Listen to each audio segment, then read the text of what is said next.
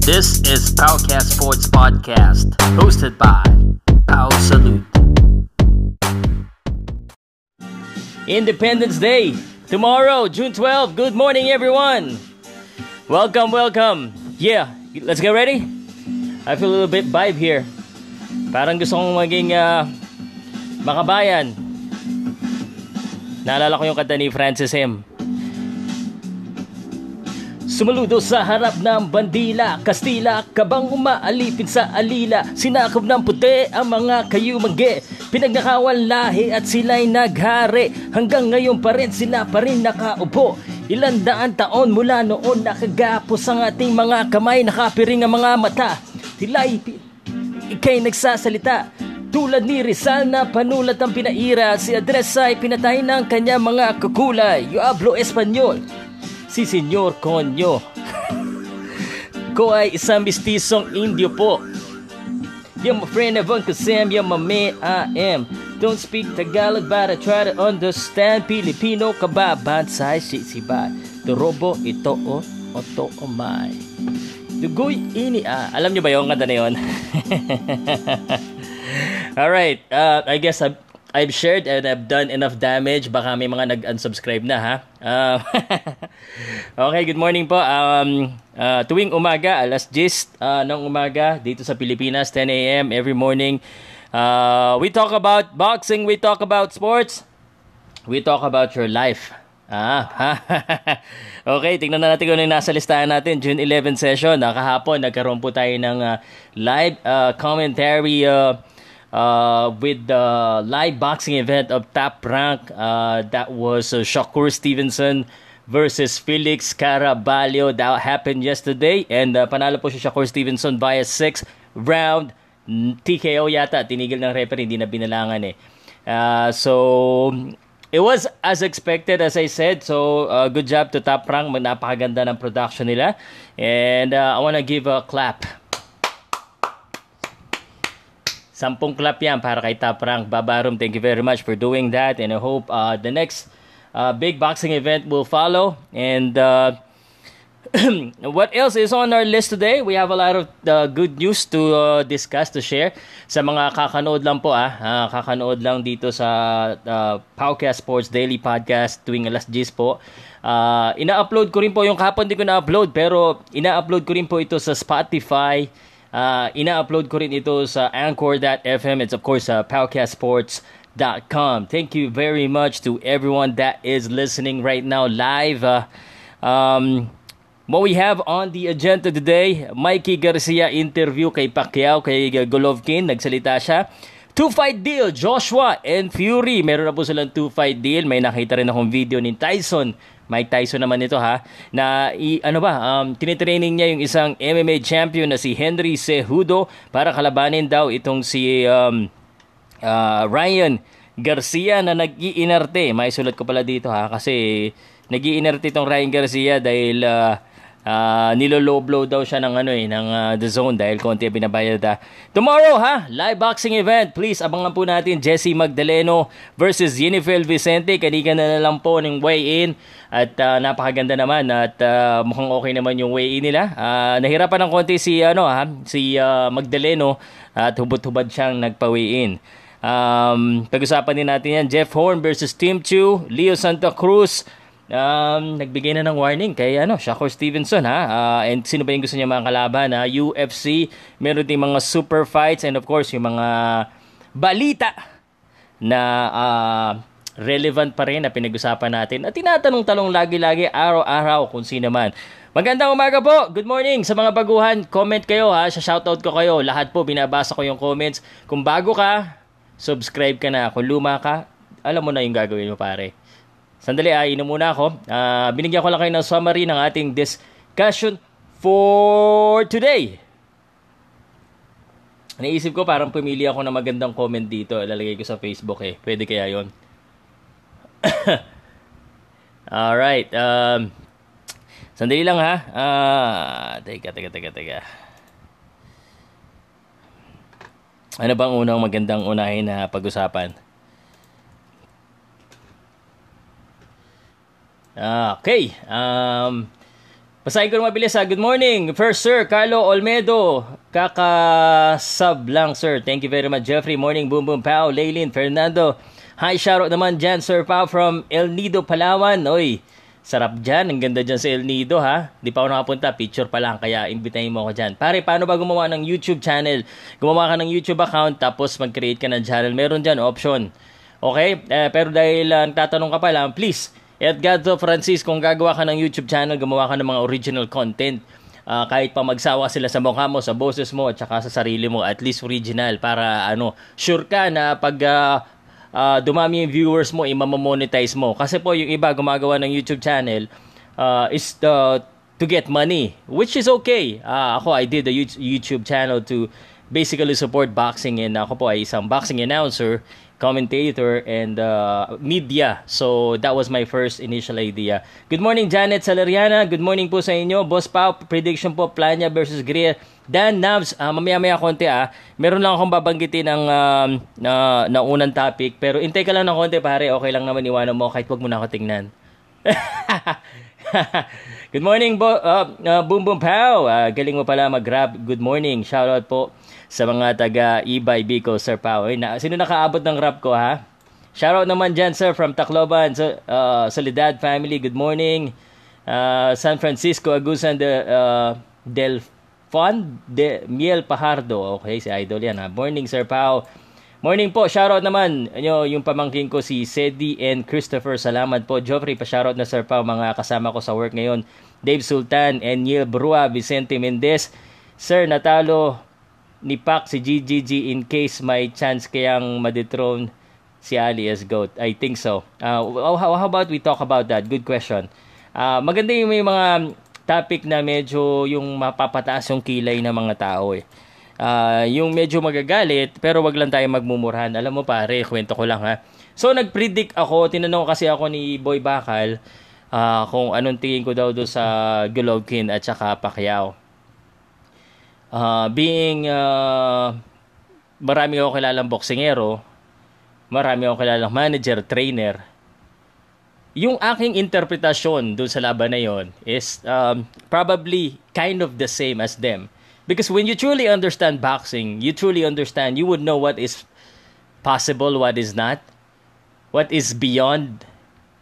Maintindihan mo yan, pare. Naintindihan ko rin naman yung mga casual fan yung mga fan ni Manny Pacquiao. At hindi ko naman tinatanggal yung chance na talagang posible na manalo siya. Posible naman eh, wala namang imposible. Pero, if you're a, if you're a, a betting man, kumbaga sumusugal ka, ikaw ay may hawak ng micro, microphone, ikaw ay may mga kaibigang uh, mga boksingero na alam nila kung uh, ano ba yung mga weight division, maintindihan nyo po kung bakit ko sinabi na, oh, alanganin si Pacquiao dyan. And I am a big Pacquiao fan.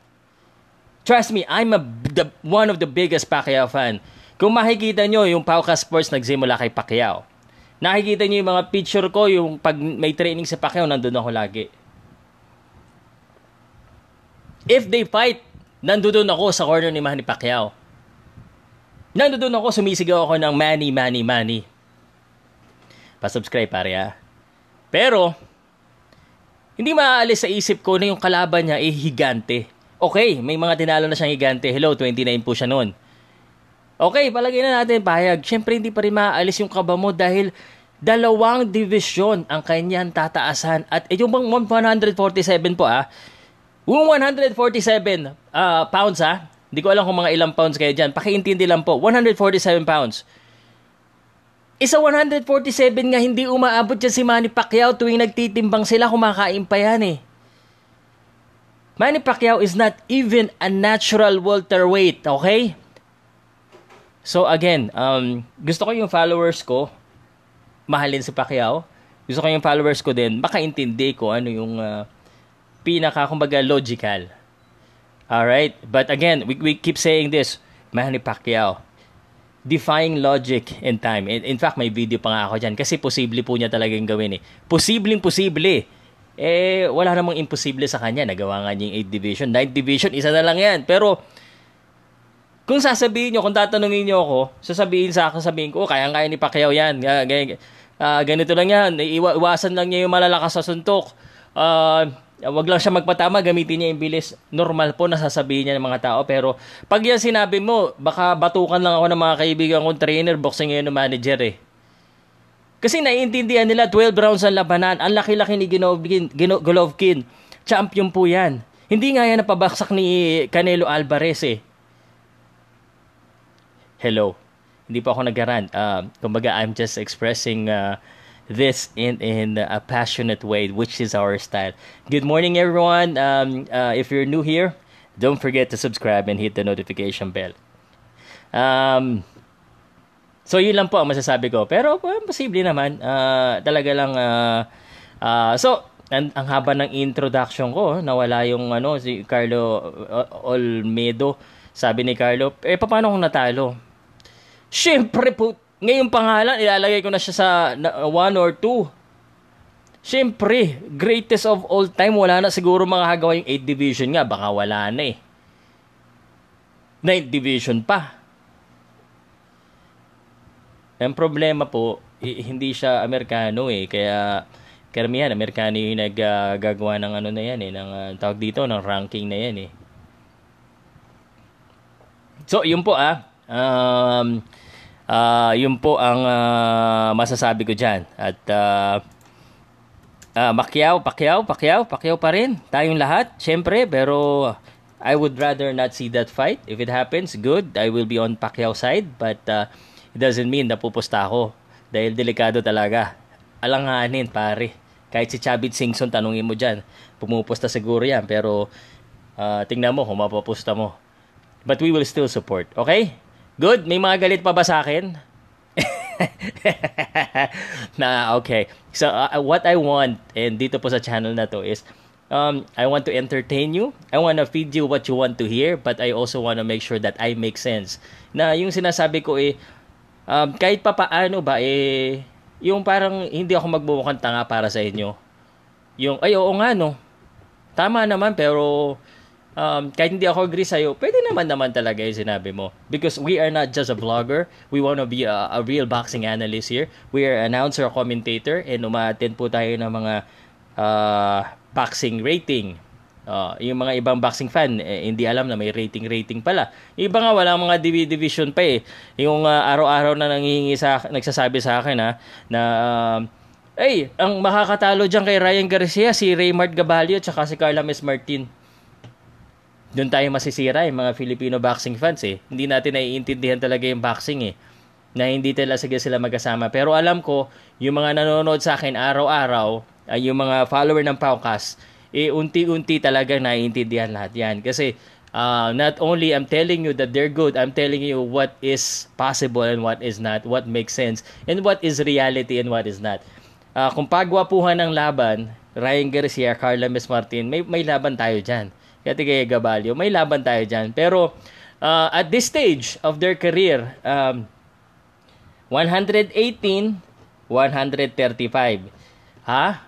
Nagagawa ko na separate video para dito ha. Minus 17 pounds para kang nagbuhat ng bata. Para kang nagbuhat ng flat screen TV. 7 kilos. Okay? Gets? Uh, sagutin na natin yung tanong ng isang kay- kaibigan natin. Uh, ano daw ba prediction ko sa laban ni Joshua Greer at saka ni Mike Plania? Um, ba, June 16 po ah, June 16, Mike Plania versus Joshua Greer Jr. Abangan po natin yan. Magla-live commentary ako. Huwag nyo na akong pilitin kung mapakita ko yung laban kasi itong channel na ito, we want to make sure we, we're legitimize yung mukha ko lang at saka yung may pag-aari lang natin. Papakitaan ko yun ng konting clips pero ikukwento ko sa inyo yung nangyayari. Ako po ay nag-subscribe sa fight.tv. Spelled F-I-T-E.tv. 250 pesos lang. Ang gawin nyo, sendan nyo ako sa Facebook ng uh, na message kung saan yan. Isasend ko sa inyo. Subscribe kayo. 250 pesos. Mapapanood nyo na lahat ng laban ng top rank per month. Tapos pwede nyo i-cancel anytime. Hindi pa ba sulit yan? Ha? Hindi pa ba sulit? Fight.tv. Hindi lang boxing, may mixed martial arts pa at iba't iba. Fight.tv. 250 pesos or $5. Binili ko na yan, ha? One, per month. So, bilhin nyo na rin. Pwede na ba akong Mike Enriquez? Mike Enriquez. Kasi ganyan si Mike Enriquez ang galing mag uh, mag-advertise uh, ng produkto eh. Speaking of advertise, I'm looking for sponsors. Uh, if you looking to sponsor, gusto nyo magpa-advertise sa akin ng isang produkto, eh, pwede natin i-advertise yan dito sa podcast natin. Joshua Greer versus uh, Mike Plania, I think this is a very good fight. Sinabi ko ha, uh, pakisuportahan. This is a, a great opportunity for Mike Plania. Pare sa nagtanong, thank you very much ha. Um, Mike Plania, uh, and uh, Joshua Greer, it was a short notice for Mike Plania, to be honest with you. I think that's about a month uh, before the fight, uh, you notice. Uh, but doesn't matter, Mike Plania is training in Miami, Florida. Uh, ina-update ko na rin kita ha. Alam ko gusto mo malaman kung sino talaga tingin kong uh, mananalo eh.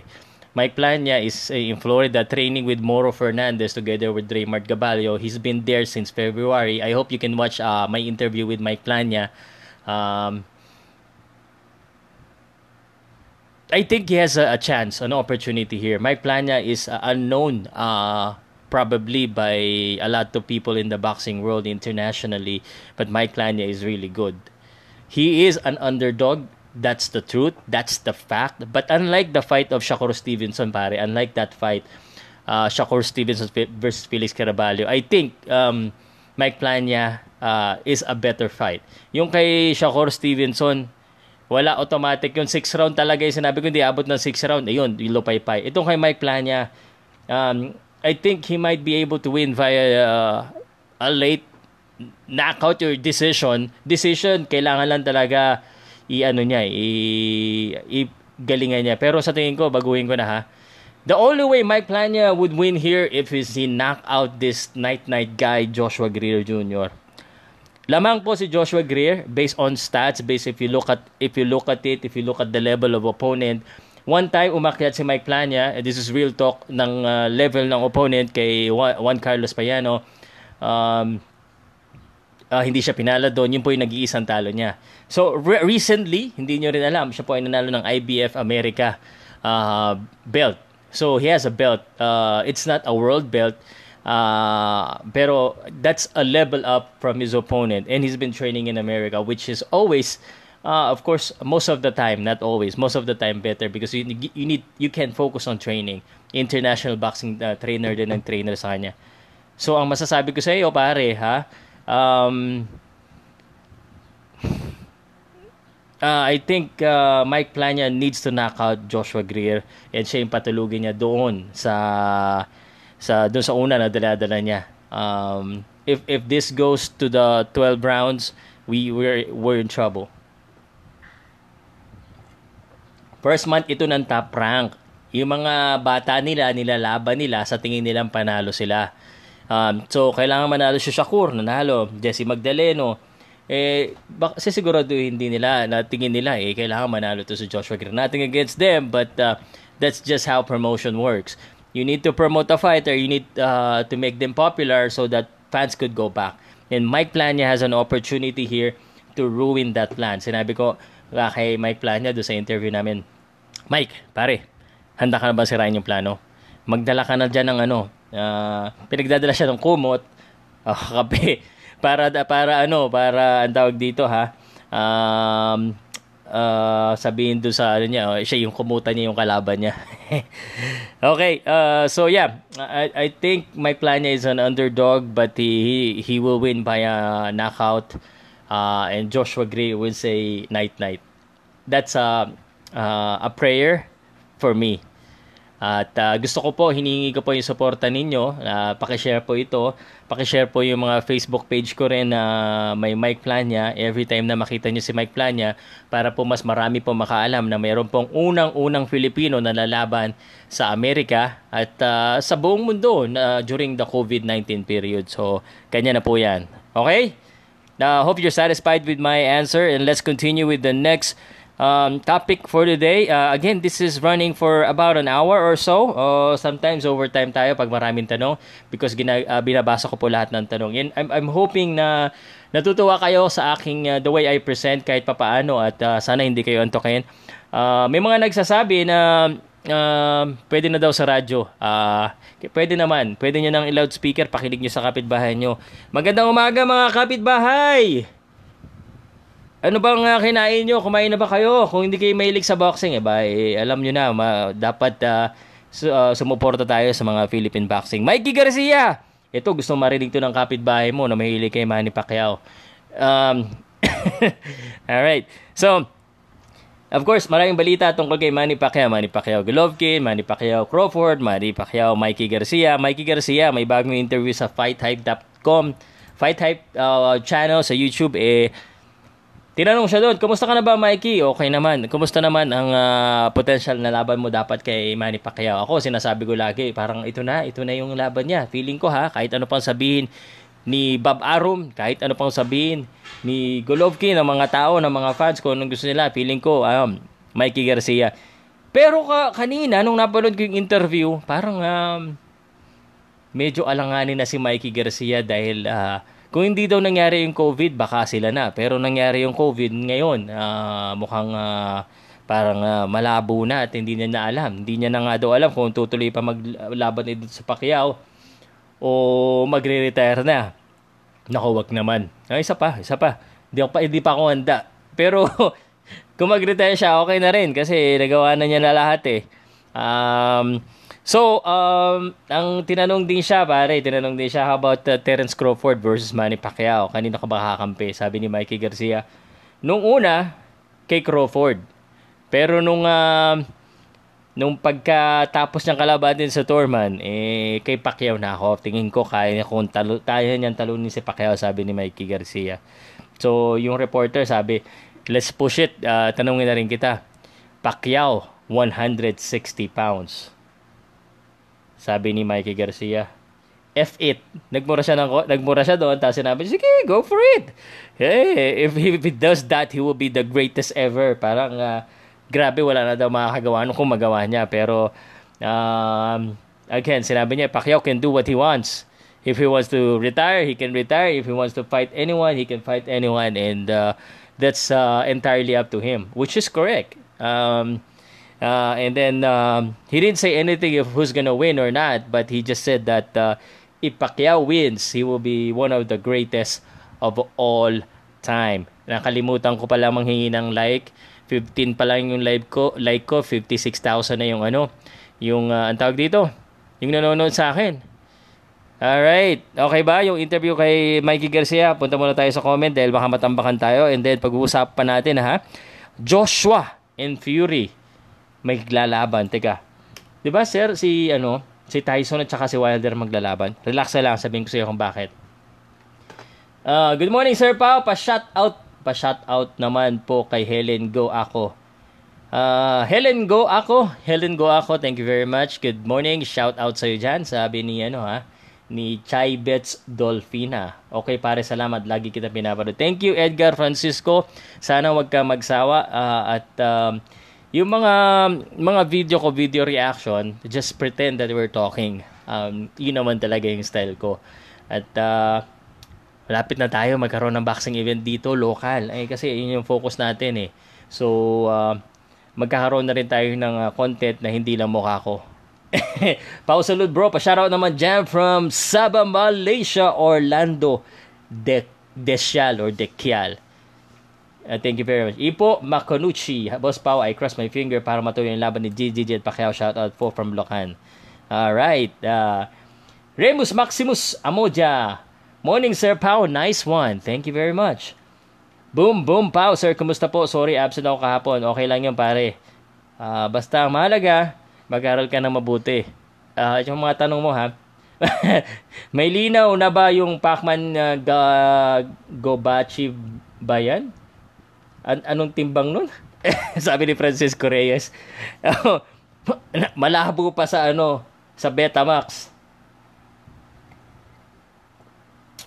Malabo pa yan. Uh, chismis pa lang yan eh. Si ano kasi, si Freddy Roach kasi sinabi, iniisip eh.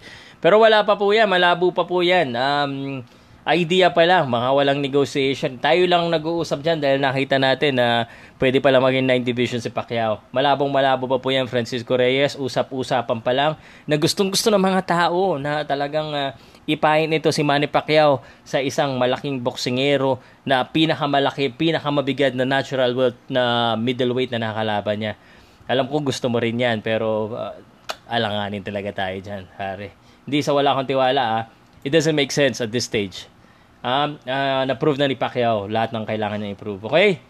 Alright, uh, alanganin po yan, alanganin pa. Good morning, Philippines! Watching from Hong Kong. God bless you all watching this channel, Victoria Alejandro. Sana wag niyang laban si Crawford at si Gigi. Parang pa, mahirap sila talunin. Uh, okay. Again, uh, kanya-kanya po tayong ano ah, opinion and uh, your opinion matters. That's why I'm reading it. Kahit hindi tayo magkapareho, binabasa ko pa rin. Uh, yun. At uh, sino ba yung nakaabot ng rap ko kanina? Ano kaya special natin gawin bukas? Kasi ano pala bukas, pare? Uh, Philippines Independence Day. June 12. June 12 nga ba? June 11 ngayon, so June 12. Sino umabot ng rap ko, ha? idol ko kasi si Francis M. Si Francis M. So, uh, yung 1896 na cassette tape, meron ako noon eh. Naalala ko bigla yung lyrics eh. Sumuludo sa harap ng bandila, Kastila, kabang umaalipin sa alila. Sir Pao, pwede bang uh, gamitin ang boxer na, eh, ano, Sir Pao, pwede bang uh, gumamit ang boxer ng D-boxing shoe sa laban sa boxing? Sa Pilipinas, may gumagawa niyan. Depende sa dahil sa budget pero dapat boxing shoe. Uh, sa Pilipinas, minsan basta kaso mahirapan ka, luwi ka, hindi ka makagalaw masyado. Kaya nga po may pagkakaiba yung uh, boxing shoe, sa running shoe, sa basketball shoe. Um, yun. Um, sige, Pau, Sir Pau, pasyal ka dito sa El Nido, Palawan para meet kita in person. Okay. Napanood ko po yung video ni Idol Boy Baka, lahat po ng opinion nyo mga sports vloggers about fight GGG pa kaya kilid ka ba sa akin Ipo He, ano lang um, um you you must understand that uh, uh, YouTube media marketing we're we're all in him here to hype but we also wanted to make, uh, give realistic opinion on our side. Uh, we wanna kumbaga sa gitna tutulak kami kakabig kami ng konti uh, but this is a style. Um Sunod sa balita, two-fight deal, Joshua and Fury, Anthony Joshua and uh, Tyson Fury, the All Brits fight. Isang uh, exciting na laban at ang narinig ko pare ha, 60 million to 70 million each. Ulitin ko ha, each. Grabe for one fight. Ganun kalaki tatalunin na itong uh, Floyd uh, Mayweather versus Manny Pacquiao. Iba talaga ang mabibigat. At uh, ang uh, usapan po dito, eh of course, kailangan pantalunin ni Tyson Fury. Yung mga nagtatanong kasi sabi, di ba sir, maglalaban Tyson Fury at Deontay Wilder third time? Uh, opo daw, sa December pa nga eh. At saka baka sa Australia o sa basta this year. Pero next year, pagkatapos daw talunin ni Fury, itong si Wilder, eh, ito na, dalawang laban daw kagad ang pipirmahan or pinim, pinirmahan nila. What could be the richest deal in boxing history, 60 to 70 million each in US dollars. Baka, hindi ko lang alam ha, kung hanggang saan lang natin makikita, baka wala pang tuldok yung makita natin pera na ganyan. Ano? Speaking of richest deal ha, uh, Ryan Garcia nagrereklamo dahil uh, 200,000k lang yung gustong ibigay sa kanya ng The Zone. Uh, sa kanyang uh, kumbaga is um, sa kanyang sunod na laban. Kaya July 4 dapat yung sunod na laban niya at si Mercito Hesta ang isa sa pinagpipilian. Ngunit ngunit uh, mukhang baka hindi matuloy. Kung gusto niya daw ng sikat na laban eh nagsasalita uh, na si Henry si Hudo hindi nyo kilala to no MMA kasi UFC fighter champion yan. Tinitraining ni Mike Tyson. Napanood niyo yung video, hanapin niyo ha. Uh, tinuturuan siya ng moves ni Tyson. Eh, sabi niya, eh, ito na, ako na lang kalabanin mo kung gusto mo ng money fight. Pero, uh, I don't think. She, eh, he's an MMA fighter and Ryan is a boxer. Ang uh, pagkakaiba po kasi kahit magaling kang MMA fighter, yung kalaban mo boxer, the boxer train their their punches the whole time. MMA fighter train multiple uh, arts. So lugi sila. Uh, so lugi sila talaga sila. Uy, bukas ah. Alam niyo na ba na bukas may pa-boxing na live uli? So, ang uh, ginawang strategy po ng Top Rank sa mga manonood po eh, kada linggo dalawang pa-boxing, dalawang boxing event at uh, sa halip na standard na 8 fight, 10 fights, uh, minsan may 12 fights pa eh, eh ginawa lang nilang uh, around 5 to 6 or 5 uh, fight uh, every event. Pero, of course, June 9, tapos ngayon, June 11, dalawang isang araw lang pagitan, ha? Jesse Magdaleno versus Jennifer Vicente super featherweight fight. I think it's a catchweight kasi kanina nag uh, nag-weigh in sila at uh, lumampas ng 128 itong si uh, si Jesse Magdaleno. To pinabalik pa siya. So, nung bumalik siya, hubot-hubad, 127.9. At yung uh, Yenifel Vicente, 126.5. I think this is a better fight. So, maganda itong panoodin than the Shakur Stevenson. Uh, sabi ni Jesse Magdaleno, gusto niya daw siya yung una maka-knockout dito sa kalaban niya. Yung kalaban niya is um, from Dominican Republic, training in Miami, Florida. Just like uh, Mike Plania, uh, underdog din itong kalaban, syempre. Pero ito tingin ko baka may tsansa um, I, I will create a separate, uh, much more detailed, uh, much more detailed uh, prediction for this fight. Uh, mamaya-maya ng konti, ihiwalay ko, ha? Um, so that is uh, tomorrow. Magdaleno 27, 1 loss, 18 knockouts. Yung nag-iisang talo niya kay Isaac Dogbo.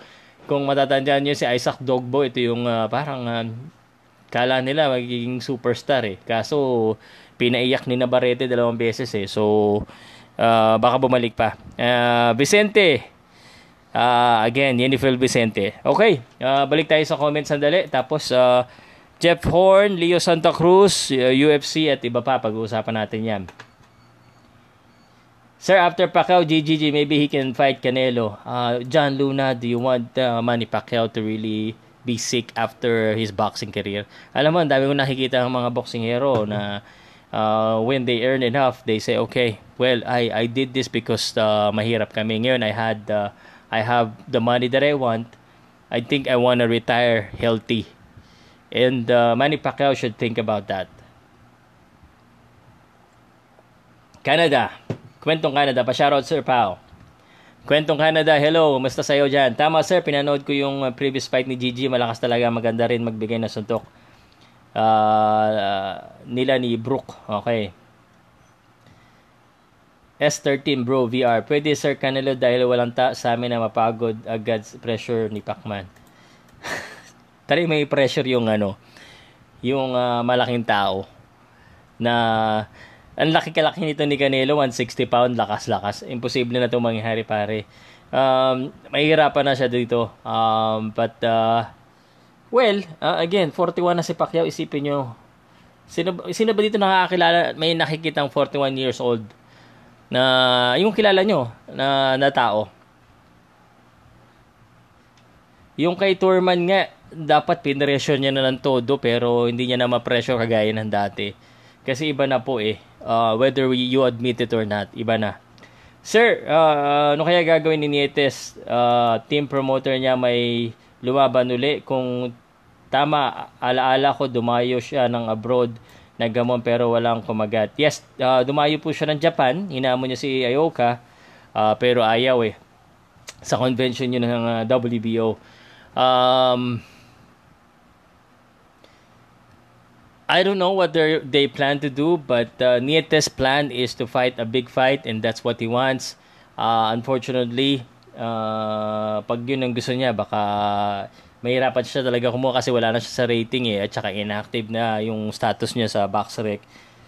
So maybe he can get um, activity fight just to get his name back again and then uh, get um, yeah, maybe get a, another tra- crack at the world title uh, after that. Pero kailangan niya muna ng isang activity fight siguro. But we don't know. It really depends on the negotiation. Lahat pwede mangyari. Pakiulit kung paano makapag-subscribe sa Top Rank. Uh, okay. So, um, it is through a third-party application po. Uh, kung gusto nyo manood ng uh, mag-subscribe doon, may bayad yun ng 250 pesos or $5. Send ko na lang sa Facebook, send nyo, sendan nyo ako sa Pauka Sports Facebook page ko, Edwin De La Cruz. Send kita ng link. Um, uh, but it is through fight.tv fight.tv. Okay? Uh, yun po yun. Melbert, good morning, Kuis. Sir, within this pandemic, paano magte-training outside of the gym yung mga boxer? Di ba po masama na mag-road work sila outside uh, with face mask dahil sa oxygen deficiency. I, uh, you, you are correct with that one. So, I, I'm gonna create um, uh, a reaction. So, yung Games and Amusement Board po, nag-create na ng protocol framework para paano gawin ang boxing dito sa Pilipinas. Pero meron naman tayo, marami na tayong sample gaya ng nangyari po sa sa top rank uh, sa hotel. Uh, so yung mga fighter pagdating po sa Las Vegas, tinetest kagad. Tapos papasok sila sa tinatawag nilang bubble. Bubble ang tawag nila pero it's basically uh, one floor of the whole MGM Grand Hotel kasama yung nandoon na sa isang floor na yon malaki yung uh, building nandun na yung ballroom which is doon ginaganap yung laban, nandun na yung room, nandun na yung gym, nandun na lahat ng kailangan nila. So ibig sabihin, pag nakapasok sila doon at negative yung test nila, hindi na, bawal na sila lumabas. Doon na sila nagte-training. Yung mga boksingero naman natin nagte-training pa rin ng walang headgear sa kanila kanila mga gym kasi mga in-house po karamihan. Ang problema yung mga hindi in-house. Yung uh, kanya-kanyang bahay. So sa bahay at saka nagte-training sila, yung iba sa labas pa rin, Uh, basta wag lang dumikit sa tao, pero delikado. Uh, pero, yun po eh, personal na nilang choice yun. Pero pag ang nangyari eh, sa promotion mo na, pag sa promotion mo may nahawa, yun ang delikado, doon malilindi ka ng promotion. Kaya ang ginagawa, kung ikaw ay magpo-promote, eh, kailangan dun sa laban mo, dun sa teritoryo mo, dun sa kumbaga responsibility mo, nothing would happen. And that's why dun nagaganap yung ano. Kasi yung yung mga nagte-training sa labas na yan, kahit sabihan na sila ng gobyerno, eh, yung gobyerno na bahala sa kanila. Uh, pero pag sa promotion, yung promotion ang bahala dun sa ano sa fighter. Kung wari, uh, may laban siya, sabay biglang lumabas, uh, patay siya. Uh, titest siya uli. Kasi baka nakakuha siya eh. Okay, um, Christian J, agree with you. Dapat wag nang mangyari laban ni Pacquiao at ni G dahil masyadong mapanganib si Triple G. Mabuti pa si Crawford or Spence na lang unified titles. Okay. Sylvester Merlin done like Eugene Pabilio pa-shout out na wala na wala. pa-shout out. Okay. Okay, uh, bago ko basahin yung uh, Jeffrey Mandalope ah, uh, yung last kong ano muna, yung mga iba pa kong topic eh. Uh, 38 minutes na pala. Um, Jeff Horn versus Team Chu dapat maglalaban si Jeff Horn, alam mo na yan, kilala mo na yan. Hindi ko maintindihan bakit yung mga ibang fans eh, alam naman na niloloko lang si Jeff Horn na GOAT.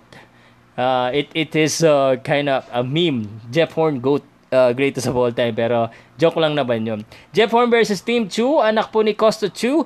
Si Team Chu, na-interview kaya dito sa Pilipinas, naging sparring partner ni Manny Pacquiao. Yung mga balitang yan, dito lang yan sa Pauka Sports ha.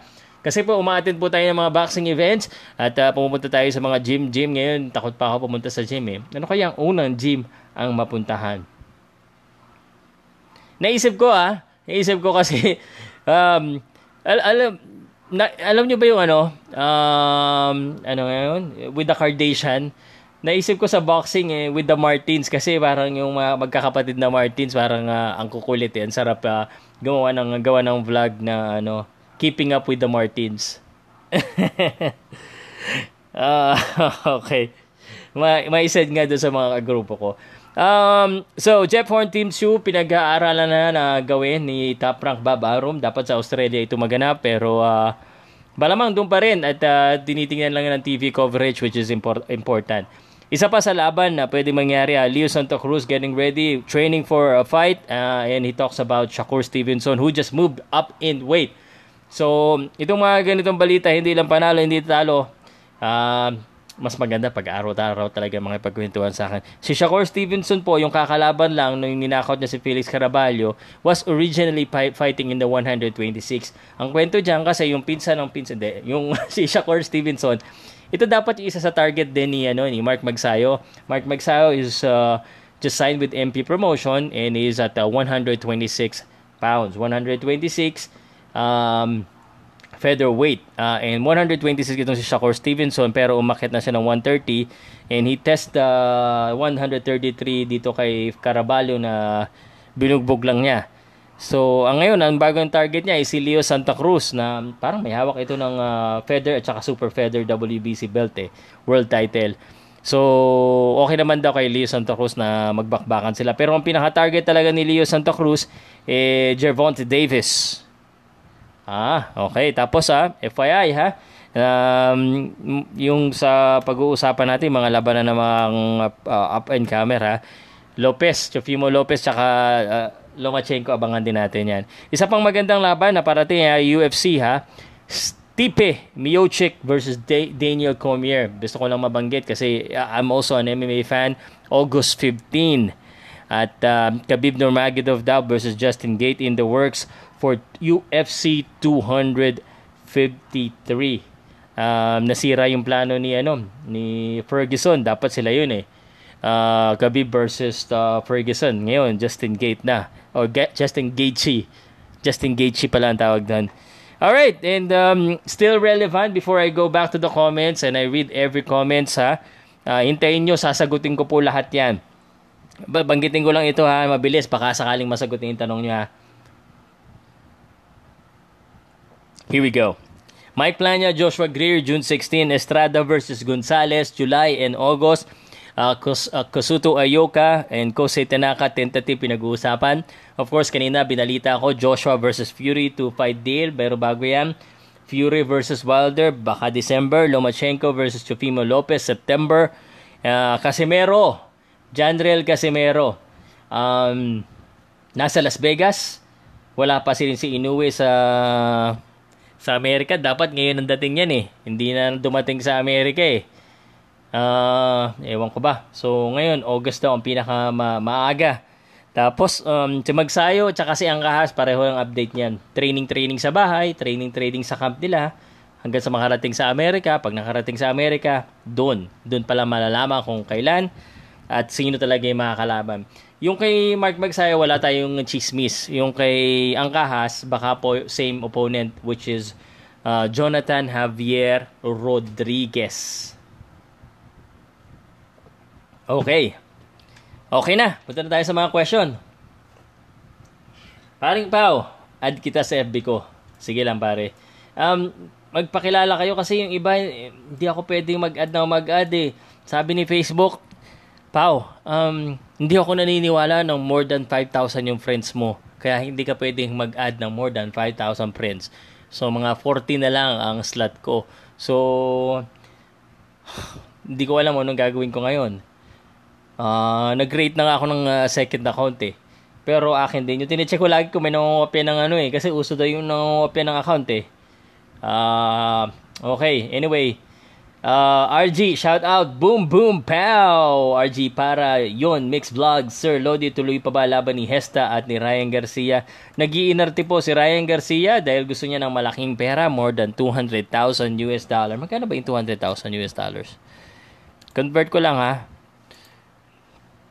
200 uh, uh, K to Philippines. Tininin, 9 million lang naman. Samantalang dito, yung mga boxingero natin, 6,000 yung uh, yung uh, bayad sa kanila pag sisimula. Mga 30,000 to 50,000 pesos uh, pag uh, medyo magaling ka na. Yan na po sa Pilipinas. Samantala ito si Ryan Garcia, 9 million. Wawawi. Grabe, no? Grabe yung laking kinikita. Kaya, kaya lahat ng tao gusto makapunta sa Amerika at sumikat eh. Dahil yan. Uh, matuloy sana yung GGG at Pacquiao. Okay. Sir, naabutan ko kanina. Hehe. Live chat Quadro Alas and Wonderboy tomorrow. Kaya ba? Special podcast. Ah, ang bagal kasi ng internet ko pare, nakakainis. Um, gusto ko sanang gawin. Uh, pwede siguro. Tatry ko ha. Try ko ha. Dito sa isang cellphone. Eh, hindi ko alam. Um, bahala na. Tingnan natin kung paano natin gagawin. Um, tingnan natin kaya ng internet. Um, ang galing mo pa, galing mo mag-rap. Uh, parang, parang si Andrew E. Halatang old school na old school ha. Humanap ka ng pangit. Jeffrey ha. Pwede mo live paring pau haha para happy ang lahat mong follower. Ibigin mo tulay. Tunay. Ano ba yung kanta ni ano uh, ano nga yung simula nung ano nung uh, humanap ka ng pangit? Um Nakalimutan ko na yung simula eh. Pag nabasa ko kung ano yung simula ng Mario Kart pangit, automatic yan. Kasi yung, yung sa atin, automatic, eh, kahit hindi mo kabisaduhin yung mga kanta na hindi mo gustong kabisaduhin. Eh, yung mga kanta ni April Boy, makakabisado mo eh.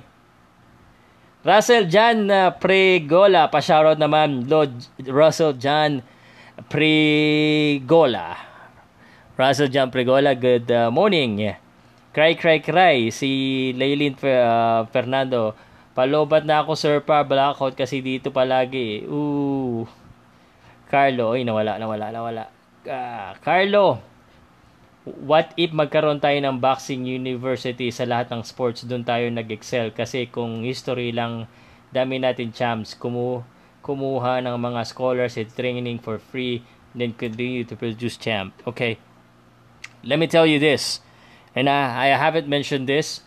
So President Duterte just recently signed uh, National Sports Academy And ang National Sports Academy po uh, is gonna be housed in Clark, doon po sa New Clark sa Tarlac. At uh, doon po uh, yung ginanap yung Southeast Asian Games. So doon po um, magte-training po at ibang-iba pong mga sport may kasamang school para siyang maging ano ha um, school for sports which is uh, a good idea for the government. However, um, the reason uh, tatanong sagutin ka diyan Carlo ha yung mga iti-training nila yan, these are usually gonna be amateur. So, iti-training yan ng government para mapakinabangan sa Southeast Asian Games, sa Asian Games, sa Olympics. So, amateur training. Pero kung uh, sinasabi mo uh, pro, yung mga pinag-uusapan natin, yung mga ganyan mga pakyaw, um, dapat gumraduate na sila doon bago sila mag-pro. So, yung mga ganun po, um, so siguro kaya ni Marshall, uh, he has been training uh, in the government uh, sa under under sa ano, under sa ABAP. Meron naman eh. Um, meron naman talaga eh. Na medyo siguro formalized lang at saka medyo mas structured, meron talagang education educational part do sa National Sports Academy.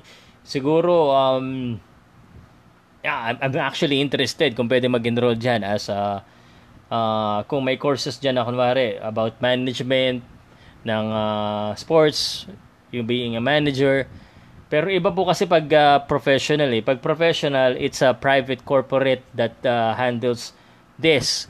So, pwede nating matawag na yung mga manager na may sariling school kasi meron silang sariling trainer. Pero yung focus nila is more on the back the boxing science itself wala walang ano mga curriculum ng ano ng uh, how to handle yourself or what's the history of boxing uh, who's the greatest boxer wala pong ganyan eh um, so it's pag ganun kasi parang yung sa academy na talaga dapat yan sa amateur pa lang uh, tinuturo na eh. Pero sa ano, kumbaga hindi sa essential eh. So hindi naman kailangan malaman eh. Um, but uh, yun, yun lang. Mahirap yung ganyan. Uh, pag government ang gagawa niyan, ibig sabihin amateur yan. You have a point, Carlo. Budget lang uh, talaga kailangan. Okay. Uh, budget ng uh, private corporation. Pero pag government, meron na pong National Sports Academy, amateur ang kailangan mapakinabangan din ng gobyerno. Okay? Nothing in this world for free.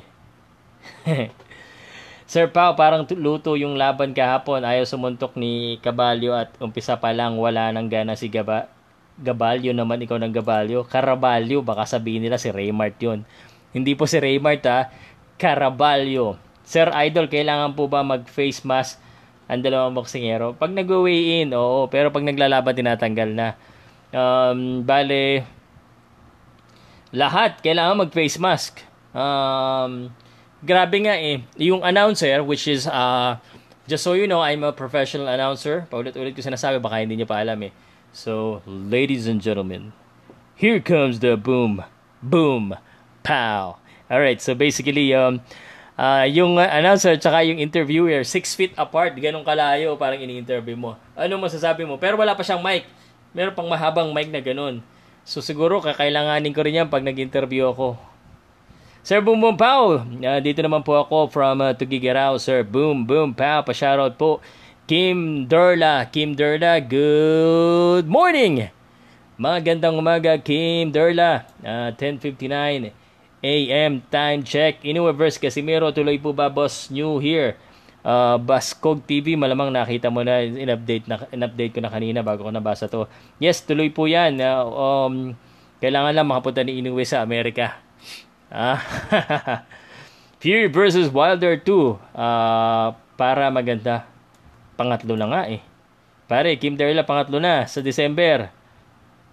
Kailangan kaya laban nila boss, Nino. Kailangan tuloy-tuloy eh kasi medyo mahaba yung comment eh. Um, si Casimero, August daw ang pinakahuli. Sana may laban po si Gabalio. Yon mix vlog. Ito sasabihin ko sa inyo ha. Raymond Gabalio magkakaroon ng laban anytime soon. It's not official yet pero intayin nyo pag pinayagan na akong i-announce. Uh, may idea na ako pero sa ang masasabi ko lang sa inyo, lahat ng mga Sandman fighter sa Miami at saka karamihan ng mga Pilipino na nasa Amerika na boksingero magkakaroon ng laban. Okay? And Raymond Gabalio, malapit na malapit na. I-announce ko na yung laban. Kung pinanood mo yung mahabang interview ko kay Mike Plania at saka kay Raymond Gabalio, malamang alam mo na. Kasi nakasingit doon na napag-usapan ko sino yung mga kalaban eh. Uh, matagal na yon. Um, so kaya ini-invite ko po kayo lahat po. Uh, yung mga bago po dito tsaka yung mga uh, baga napadaan lang eh pa-subscribe po. Uh, at uh, sisiguraduhin ko sa inyo darating ang araw mas marami pa kayong alam sa akin sa boxing. At uh, baka yung iba dito mas marami pa pero mas marami kayong chismis about sa Filipino boxing na legit na chismis hindi lang pang hype Talagang um, mga boxingero, boxingero mismo galing. Kaya um, I'd like to ask a favor to please uh, subscribe and i-hit niyo yung all, yung notification bell. Double check niyo nga inyo, baka hindi pa kayo naka all uh, notification para talagang updated. Yung mga interview ko panoodin niyo para talagang maging ano kayo, yung para yung tag marami kayong makilala ng mga boksingerong Pinoy. Okay, nanaginip ako. Uh, ha ha ha, binugbog daw ni Casimero si Inoue. Ha ha. Alam Mike Tyson daw galawan na mas aggressive pa. Haha, Philip Abad, ganda ng panaginip mo. Pare, panaginip ko, panalo rin si Del Casimero. Tingin ko magkakatotoo yan. Pare, pag natalo talaga si Del Casimero, wow, grabe. Uh, dapat matuwa kayo lahat. Pati yung mga hater dapat matuwa. Grabe, eh, grabe yun. Siya yung unang-unang makakatalo. Lope Berwan. Kaya pala, Sir Pao, mahilig ka sa sombrero. Idol mo si April Boy. Yeah, Di ko kayang tanggapin. Kaya ako nagsasombrero oh, kasi long hair na ako, ang haba-haba na ng buko. Yeah, ha? Pinas, markado na sa mundo. Sa boxing, malay natin, pati foreigner dito, mag-enroll not just for sports but also for economy. Eventually, nawala din naman yung COVID at kasama sa curse yung pag-handle ng money. Carlo, that's very good. And that's why I'm here. Pa napapansin nyo ba, yung content ko, hindi lang catered towards uh, boxing fan. It's catered toward uh, mga boxingero din. Na lagi kong pinapaalaalahanan sa mga boxingero. Napanood niyo ba yung interview, yung, com, yung bago kong content kay Zigores? Medyo nakakalungkot ha. Ah. Panoodin niyo, hanapin niyo lang sa videos ko mamaya-maya ah. Yung kanyang estado ngayon, si Zigores isa sa inaabangan natin dati na talagang magaling magboxing Nanalo siya sa boxing pero natalo siya sa buhay kasi nagkaroon siya ng injury which is pwede mangyari sa lahat. Kaya lagi ko sinasabi, kung boksingero ka o kahit sino ka man, dapat mag-ipong ka kasi yung pera sa boxing, tuwing kailan ka ba lum- lang lumalaban? Dati buwan-buwan. Okay, kung ganun, eh, kawawa ka naman. Oh, minsan, uh, four times a month or three times a month. So, hindi ka laging may kita. Dapat ipunin mo yan. Hindi ka one day millionaire. So, every time mag interview ako dun sa mga lumang boksingero, mga boksingero na na hindi nakaipon, pinap sana matuto ng leksyon yung mga boksingero na, oy, itabi mo yan kasi baka ma-injured ka. Uh, yung career mo maikli lang hanggang when I say maikli, suntukan yan eh. Hindi ka naman hanggang 50 makikipagsuntukan eh. Hindi ka hindi uh, katulad ko na kahit uh, ah, 50 years old ako, sigurado ako madaldal pa rin ako. 'Di ba?